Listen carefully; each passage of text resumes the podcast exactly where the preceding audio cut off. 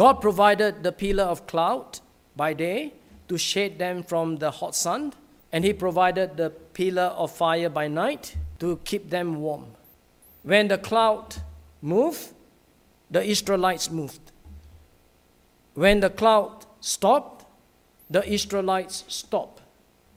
Do they know where the cloud will lead them? No, they don't. Do you know what God teaching the Israelites as they pack, repack, move from place to place? He was teaching them obedience.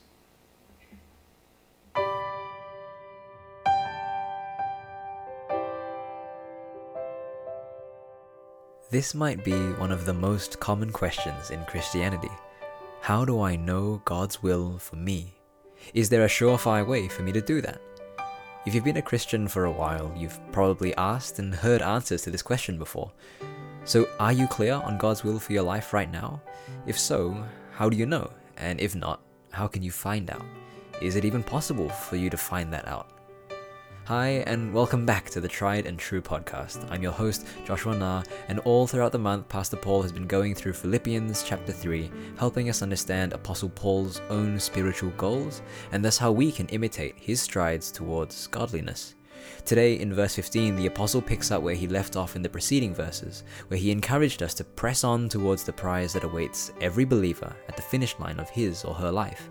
He knows that the next question you'll ask yourself is how do I know what exactly to tackle on my way to that finish line? Between now and then, where does God want me to be? Who does He want me to build relationships with? What role does He want me to perform? From the big to the small, we need direction. What kind of directions can we expect God to give us? Or are we left to wander aimlessly, hoping that things just work out in the end? Here's Pastor Paul to help us gain clarity on this topic. I greet all of you in the blessed name of our Lord and Savior, Jesus Christ. Today we will only consider Philippians 3, verse 15, just one verse. Allow me to read for you. Let us therefore, as many as be perfect, be thus minded, and if in anything ye be otherwise minded, God shall reveal even this unto you. The word therefore connects this verse to the preceding verses whereby the apostle Paul talked about pressing toward the mark. And this mark is the price of the high calling of God in Christ Jesus. The only way the believer can press toward the mark is that he must forget those things which are behind and reach forth unto those things which are before. The mark is the finishing line. You and I will never arrive at the finishing line until the day we die or be raptured. So, as long as we are living, we have to press forward and move toward this finishing line. We have learned that in our previous message. But as we live our lives pressing toward the mark, as we live our lives on this earth, we still have to make decisions in regards to what we should do, what we should not do. We still have to make plans in regards to our future, we still have to make choices as to which direction we should take. So we want to know what is God's will for us. And oftentimes, we are unsure of God's will. There are some things that are crystal clear about the will of God. Because the Bible says, this is the will of God. For example, Galatians 1 verse 4 tells us, It is the will of God that we be saved. So today, if we are believers, we know that it is the will of God. 1 Peter chapter 2 verse 15 says, "It is the will of God that we submit to the authority." God does not want us to rebel against the authority. He wants us to submit ourselves to the authority. Unless the authority tells us to do something contrary to God's word. 1 Thessalonians 4, verse 3 tells us it is the will of God that we be pure or sanctified. 1 Thessalonians 4, verse 19 tells us that it is the will of God that we must trust God no matter what happens. So it is very clear that this is the will of God because the Bible says so. Like 1 Thessalonians 5, verse 18 In everything give thanks, for this is the will of God in Christ Jesus concerning you. So when you and I give thanks to God for answering our prayers, for blessing us with so many good things, it is God's will. God wants us to be thankful. At other times, although we do not see this phrase, it is the will of God, but because God has commanded us to do certain things, we know that it is God's will for us. For example, when God commands us, be not unequally yoked together with unbelievers, since this command was given to, by God, it must be God's will for us. But what about instances whereby we do not see this phrase, it is the will of God, and there are no specific commandments? How do we know if it is God's will? What should we do?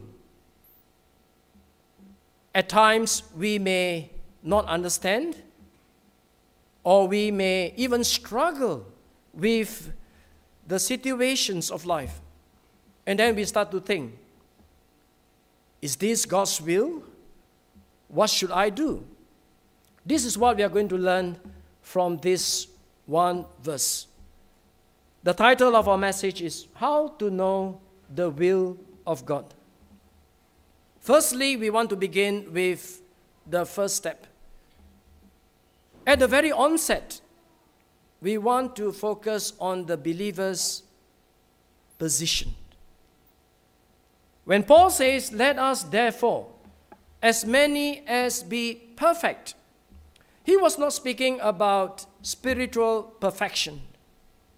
Otherwise, he would be contradicting himself because just a moment ago, he said in the preceding verses that we are to press on toward the mark.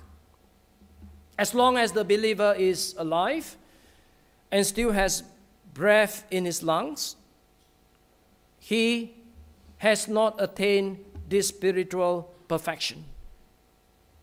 And he will always be pursuing after this spiritual perfection. You see, the word perfection can mean two things, depending on the context. It can mean practical perfection or spiritual perfection. As I've said a moment ago, we will never attain spiritual perfection as long as we are alive. We will only attain spiritual perfection when we see our Lord Jesus face to face. But the word perfection can also mean positional perfection, as in the believer is positionally perfect in Christ. It is very similar to the word righteousness, which can mean two things practical righteousness or positional righteousness. The believer is positionally righteous by virtue of Christ. By what Christ has done on the cross of Calvary. So when God sees us, He sees us covered with the righteousness of His only begotten Son. But as we live our lives, every day we are always pursuing after practical righteousness. Here, the Apostle Paul was reminding the Philippians that you are believers. And as believers, you are positionally perfect in Christ. So, as many as be perfect, as many as be perfectly positioned in Christ. Oftentimes, people are only interested to know what is God's will for me. Should I do this? Should I do that? Whether they should take up this job with this company or that company, whether they should take up this course or that course, whether they should live in this neighborhood or that neighborhood. But at the very onset, they should be asking themselves whether they have truly believed in Jesus Christ and receive Him as their Lord and Savior. That is the starting point. Dear friends, if we have not truly believed in the Lord Jesus Christ, then all those things we talk about seeking the will of God would mean absolutely nothing. We can forget about everything. Because for all eternity, we would be lost. A million upon a million years, we would be still tormenting in the eternal lake of fire. What to talk about the will of God? It will make no sense for us to talk about the will of God if we are not believers. We have to be positionally perfect in Christ. We have to be clothed with the righteousness of our Lord Jesus Christ. We have to be saved in the first place. So, if we are truly born again, we have truly believed and received Jesus Christ as our Lord and Savior, and we are clothed with His righteousness, then the next consequential thing is that we must also have the mind of Christ. If Christ has saved us, if the Spirit of Christ lives in us, for the Bible tells us that if any man has not the Spirit of Him, Jesus Christ, he does not belong to Him. So if we believe in God, we have the indwelling of the Holy Spirit who is also the Spirit of Christ. And so the next consequential thing is that we must have the mind of Christ. As the Bible tells us, or Paul tells us, let us therefore, as many as be perfect, be task minded. So this leads us to our second point the mind. To be task minded means to have the same attitude, to think in the same way. The question is to be task minded as who? To think in the same way like who? If we are positionally perfect in Christ, if we are clothed with the righteousness of Christ, if the Spirit of Christ dwells in us, then the logical consequence is that we must think like him. 1 Corinthians 2, verse 16 says, For who hath known the mind of the Lord, that he may instruct him? but we have the mind of Christ, Paul said to the Corinthians. In other words, the believers have the mind of Christ. To have the mind of Christ means to look at things, to look at life, to look at the events, the situations, the circumstances from the Savior's point of view. It is to have his values and his desires in mind. It means to think as Jesus thinks. And our Lord Jesus always think according to the Bible. Because the Bible is the written word and He is the living word. The mind of Christ is always in line with the Bible. It does not contradict the Bible. You want to know the mind of Christ?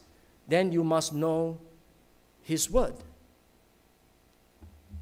In the past, before our conversions, we used to think like the world, right?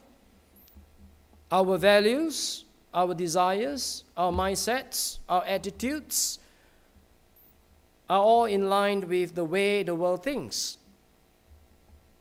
We live our lives, eat, drink, and be merry. We live our lives as if this is the only life we have. We live our lives to accumulate as much as we can. But we forget that our lives are just like a vapor. It appeareth for a little time and then vanishes away.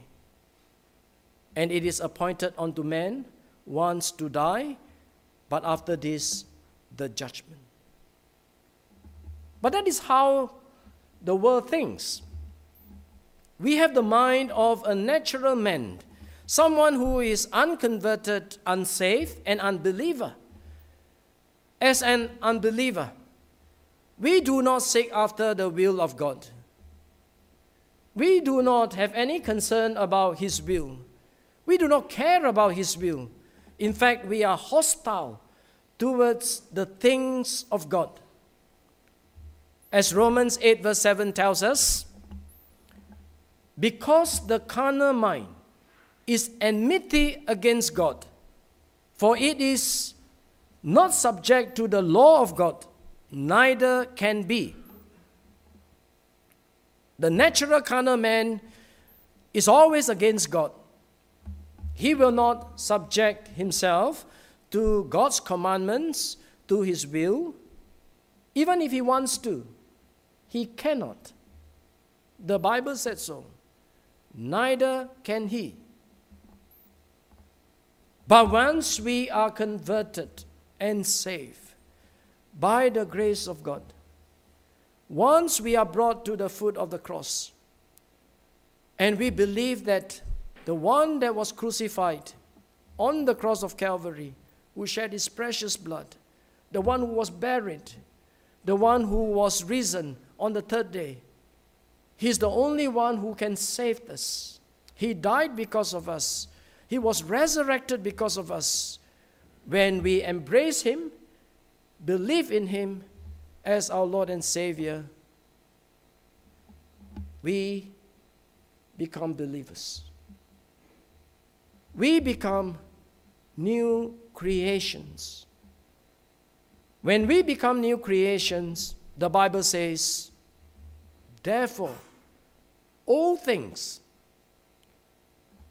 the things that we used to think in the past, like the way the world thinks, all that must pass away, will pass away. Behold, all things are become new. 2 Corinthians 5, verse 17. It does not mean that once we are a new creation, all our old memories are erased. Like the way we delete our documents in a computer, we press a button, everything goes off. No, that does not happen. But there will be a radical change. There will be a transformation. And the first most noticeable thing that changed in our lives is the way we think. We start to think differently. Our values and desires slowly no longer is inclined with the way the world thinks. We start to understand that the chief end of man is to glorify God and to enjoy Him forever. We begin to understand that God created us for His glory, and we must live for His glory. So we want to know what is God's will for us, and we want to obey God's will for our lives. Whether it is in regards to our studies, our careers, our marriages, our families, our children, our future, etc. We want to know because we want to be in His will. We want to glorify Him. Our thinking starts to change. As Romans 12, verse 2 tells us, Be not conformed to this world, but be ye transformed how are we transformed? By the renewing of your mind, that ye may prove that what is good and acceptable and perfect will of God. So we no longer want to think like the way the world thinks. We want to think like Christ thinks. And the only way we are able to understand how Christ thinks is that we must know the Word. That is why believers love the Bible. Believers love Bible study, not just for head knowledge, but they want to know what their Lord and Savior thinks. They want to know what is His will for their lives. So the more they read the Bible, the more they understand the mind of Christ. The more they understand the mind of Christ, the more they understand what Christ wants them to do. Christ speaks to them through His Word.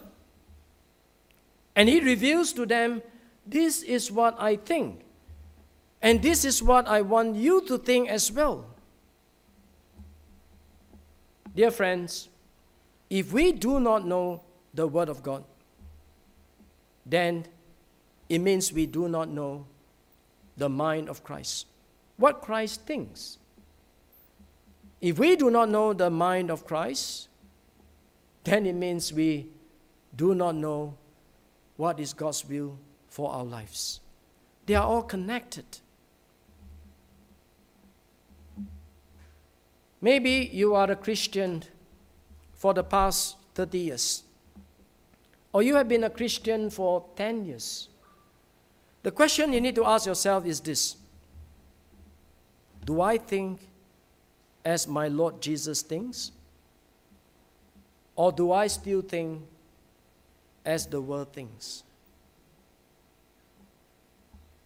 Do my thoughts, my actions, my words reflect that of a spiritual man or they reflect that of a carnal, natural man.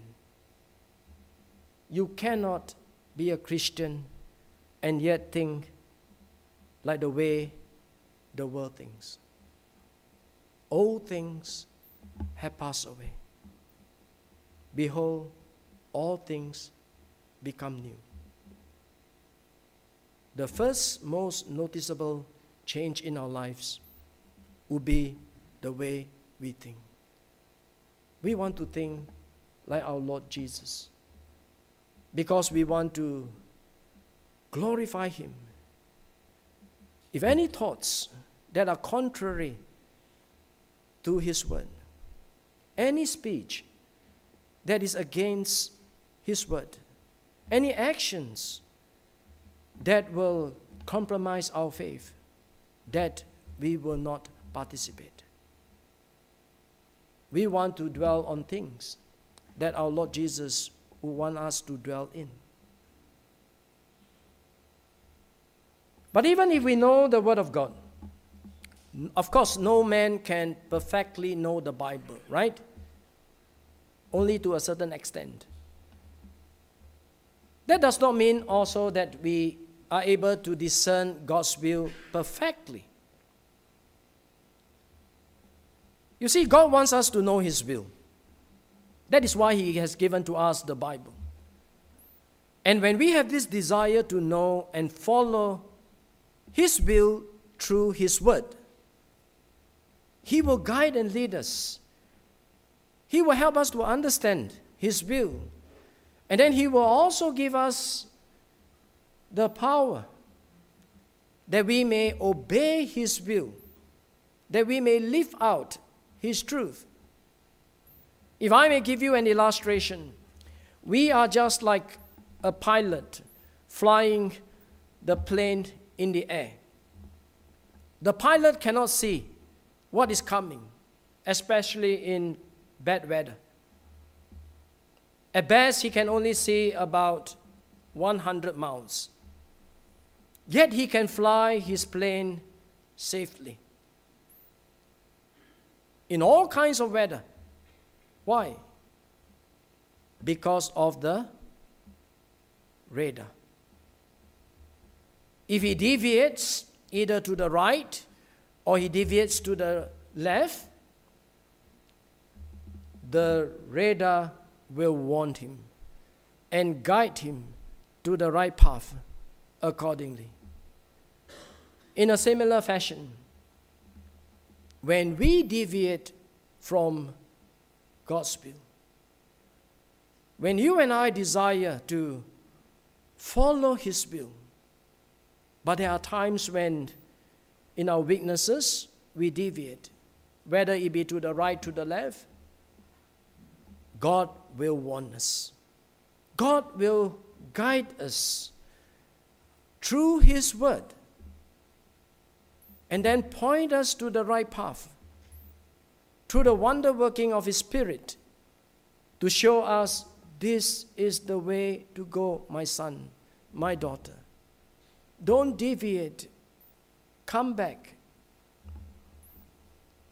That is the reason why Paul says, You must be task minded. You must think the way Christ thinks, which is in accordance to God's word.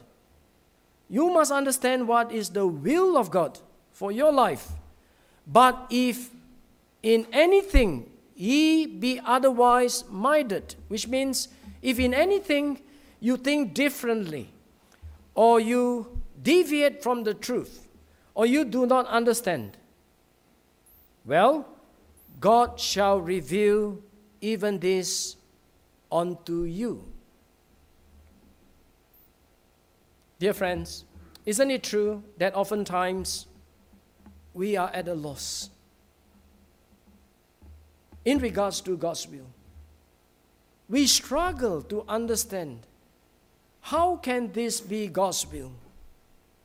So much so that we think otherwise. We think the opposite. This cannot be God's will.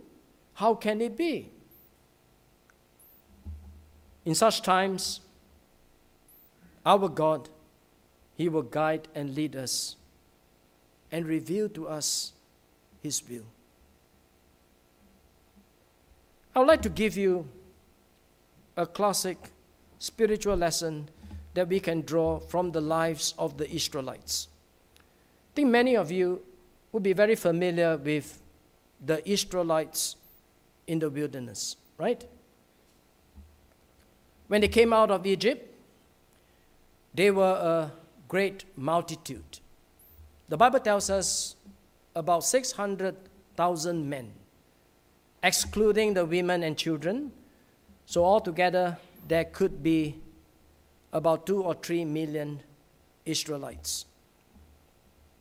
As they were led out of Egypt into the wilderness,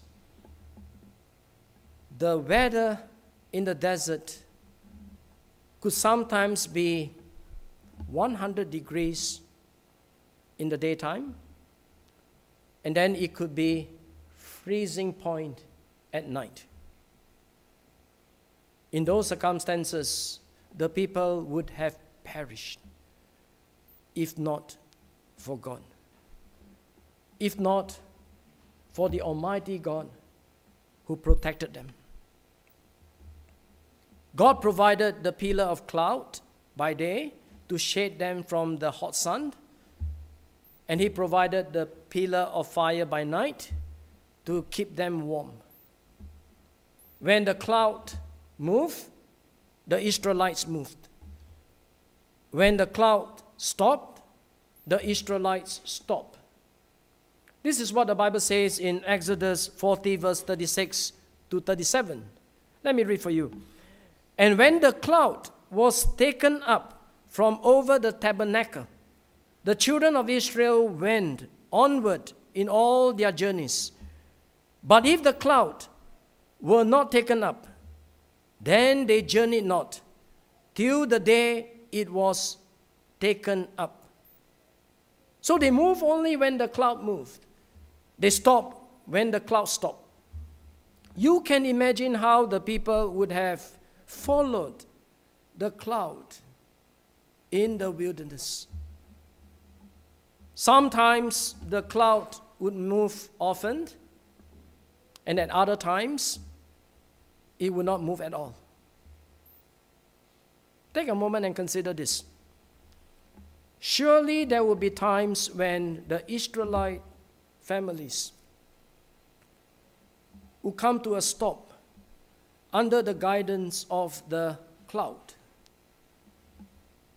in the middle of a hot afternoon.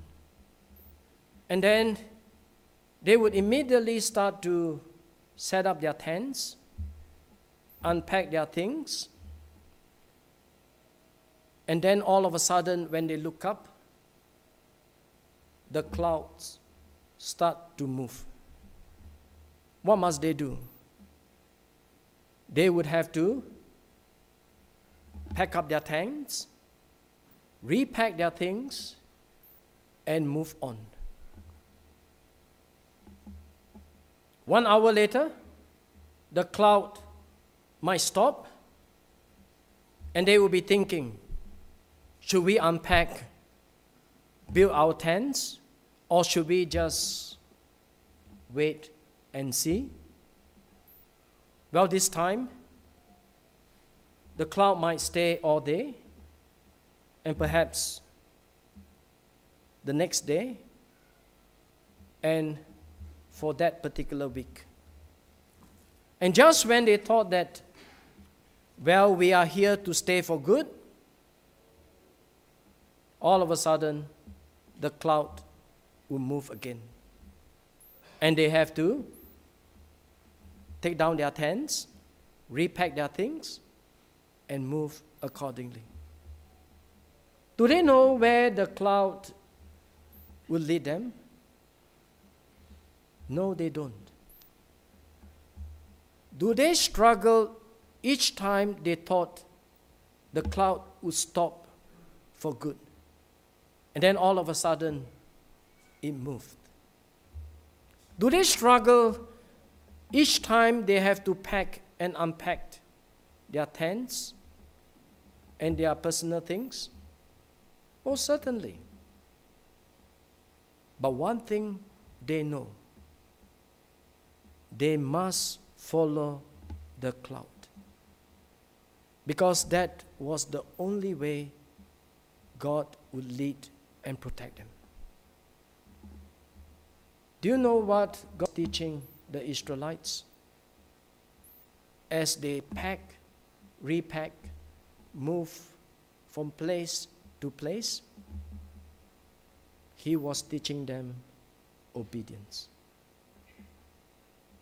He was training them to obey His leading, step by step, moment by moment, all the way until one day they will reach the promised land. And then they will be able to conquer the promised land. At every step of the way, God was teaching them follow me. Yes, you may have to pack, unpack, move. You obey. And I will lead you faithfully into the promised land. It is the same thing with all of us, too. There are times whereby we do not understand where God is leading us. Why would God lead us into this ministry and then all of a sudden He lead us into another ministry? Why would God lead us to Australia and then He wants us to move back to our homeland again? We cannot understand. We cannot understand why God would allow certain things to happen in our lives. We want to serve Him. But why are we inflicted with sickness? Why are we faced with troubles and trials? Just when we thought the ministry is going well, all of a sudden we face tremendous problems. We cannot understand. There are times when we struggle with certain things that God has led us. He seems to have led us into a particular path. And we thought we are here to stay for good. This is perhaps the best job. This is the best neighborhood. And then all of a sudden, we have to pack our things and go.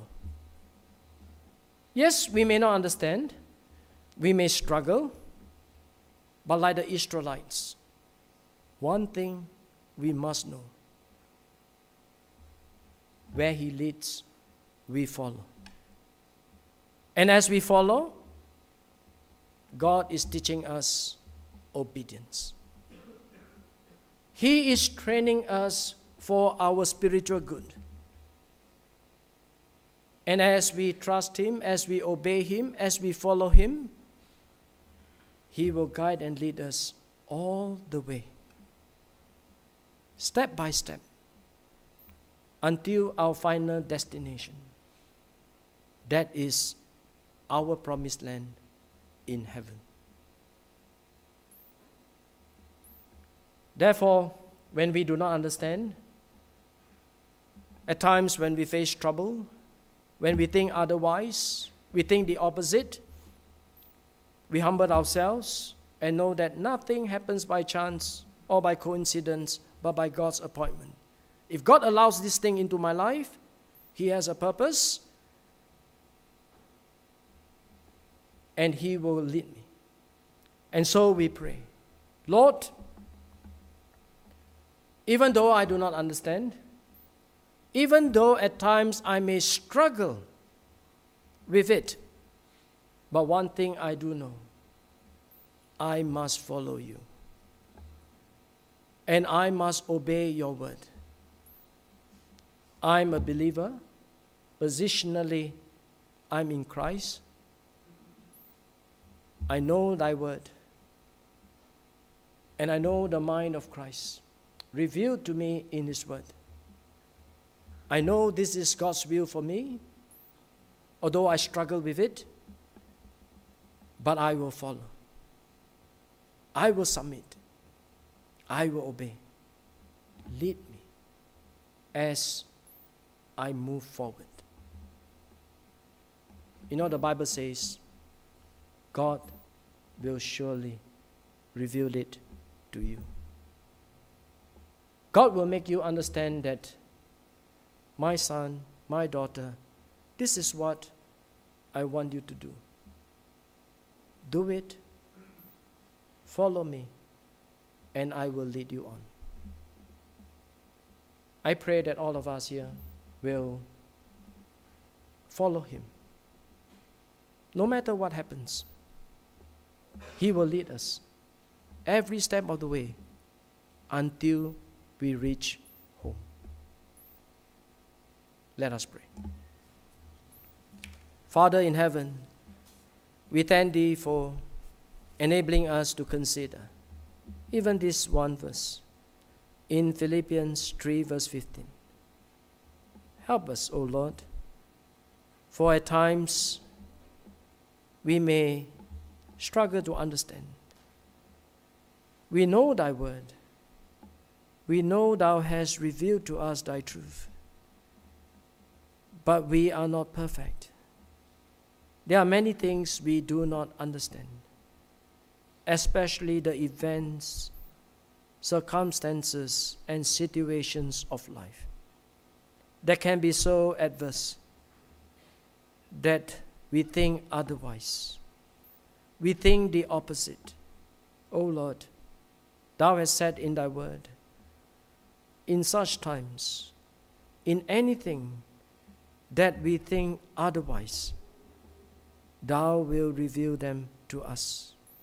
Show it to us, and we will follow. But even if we struggle with understanding, we want to learn to be like the Israelites. Where thou leads, we will go. We will follow. We move. When thou call us to move, we stop. When thou call us to stop. And we know that nothing happens by chance or coincidence, but by thy appointment. And if thou allow certain things to happen in our lives, Thou hast a purpose. And we humble ourselves before Thee. We will submit. We will obey. We will follow. Lead us until the day we reach our promised land. That is heaven. In Jesus' name we pray. Amen. You've been listening to Pastor Paul Cheng from his series on the Epistle to the Philippians. Indeed, it's comforting to know that God doesn't taunt us with mere hints at His will, only for us to helplessly struggle through life, unsure of ourselves and unclear on the right way forward. If we see ourselves like the Israelites, completely dependent on God leading us through the wilderness of this life, then it's not a matter of straining ourselves to decipher the mystery of God's will. Instead, it's a matter of humbly, obediently submitting to whatever green light we receive for the day ahead of us, knowing that even to stand still, to trust in and wait upon God is itself a part of His will for us. Next Sunday, Pastor takes a break from this study in Philippians to look at the solution to spiritual lethargy, the prayer of the Christian who knows they're not on fire for God. How do you break out of a spiritual slump? Find out next time here on Tried and True.